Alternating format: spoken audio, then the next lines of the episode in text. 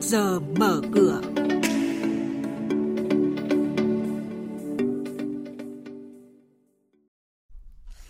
Thưa quý vị, thưa các bạn, cổ phiếu giảm giá mạnh, hàng loạt các doanh nghiệp và người đứng đầu doanh nghiệp mua vào cổ phiếu, thanh khoản thị trường chứng khoán tích cực trở lại. Những thông tin này và một số hoạt động giao dịch đáng chú ý của doanh nghiệp niêm yết sẽ được biên tập viên Xuân Lan và Hà Nho cập nhật cùng quý vị ngay sau đây. Thưa quý vị và các bạn, theo đánh giá của chuyên gia, thị trường chứng khoán đang là thời của người mua có sẵn tiền mặt. Với các nhà đầu tư, nhất là các nhà đầu tư dài hạn và trường vốn, thì càng những thời điểm đen tối, càng là thời của đầu tư giá trị. Các nhà đầu tư chuyên nghiệp đã quản trị tốt rủi ro cũng có thể chủ động chọn lọc tích lũy các cổ phiếu cơ bản nằm sâu dưới giá trị sổ sách hay giá tương đương tiền mặt. Thực tế cho thấy không ít công ty cổ đông lớn đang đăng ký mua vào cổ phiếu để bình ổn giá, giảm số lượng cổ phiếu đang lưu hành nhằm bảo vệ quyền lợi và tối đa hóa lợi ích của công ty và cổ đông. Mới đây, Hội đồng Quản trị Công ty Cổ phần Tập đoàn Dabaco, mã chứng khoán DBC, vừa thông qua phương án mua lại 5 triệu cổ phiếu làm cổ phiếu quỹ, dự kiến nguồn tiền mua vào từ thặng dư vốn cổ phần với giá mua xác định theo giá thị trường tại thời điểm giao dịch. Công ty cổ phần đầu tư và kinh doanh nhà Khang Điền, mã chứng khoán là KDH cũng đã thông qua phương án mua lại 27 triệu cổ phiếu làm cổ phiếu quỹ, tương ứng gần 5% tổng số cổ phiếu có quyền biểu quyết đang lưu hành của công ty. Giá mua vào theo giá thị trường và đảm bảo tuân thủ quy định. Cùng với động thái mua vào cổ phiếu quỹ, hàng loạt lãnh đạo doanh nghiệp cũng đăng ký mua vào cổ phiếu, tăng tỷ lệ cổ phần nắm giữ.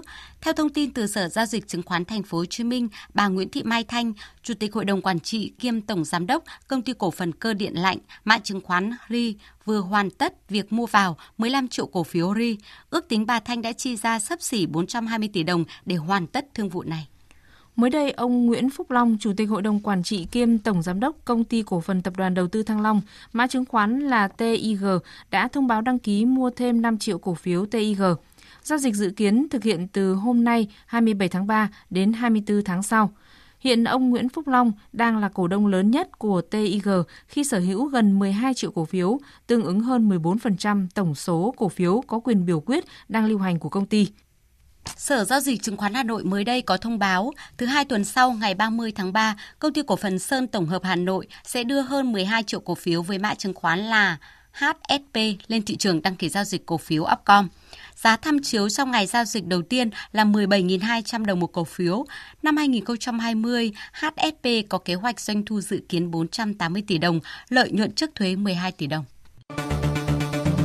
Quý vị và các bạn đang nghe chuyên mục Trước giờ mở cửa phát sóng trên kênh Thời sự VV1 từ thứ 2 đến thứ 6 hàng tuần. Thông tin kinh tế vĩ mô, diễn biến thị trường chứng khoán, hoạt động doanh nghiệp chứng khoán. Trao đổi nhận định của các chuyên gia với góc nhìn chuyên sâu, cơ hội đầu tư trên thị trường chứng khoán được cập nhật nhanh trong Trước giờ mở cửa. Xin chuyển sang thông tin về diễn biến giao dịch trên thị trường chứng khoán. Ngày giao dịch hôm qua, sàn phía Nam có số mã chứng khoán giảm giá nhiều gấp 2 lần rưỡi số mã tăng giá. Tuy nhiên, VN Index đạt mức tăng 4 điểm nhờ sự tăng giá của những cổ phiếu vốn hóa lớn như BVH, VIC, VRE, SAB, VHM, VNM, STB. Giao dịch khối ngoại có phần tích cực khi áp lực bán dòng đã giảm đáng kể so với giai đoạn gần đây và chỉ còn khoảng 40 tỷ đồng. Lực bán tập trung vào một số blue chip như MSN, VHM, VRE, HPG. Các chỉ số thị trường chứng khoán kết thúc ngày giao dịch hôm qua với sự trái chiều. Chỉ số thị trường chứng khoán ở Sở giao dịch chứng khoán Thành phố Hồ Chí Minh giữ được màu xanh tăng điểm, còn ở Sở giao dịch chứng khoán Hà Nội thì có màu đỏ giảm điểm nhẹ. Với kết quả này, thị trường chứng khoán nước ta sẽ mở cửa phiên giao dịch sáng nay với VN Index khởi động từ 694,2 điểm, HNX Index bắt đầu từ 97,8 điểm, còn Upcom Index là 49 điểm.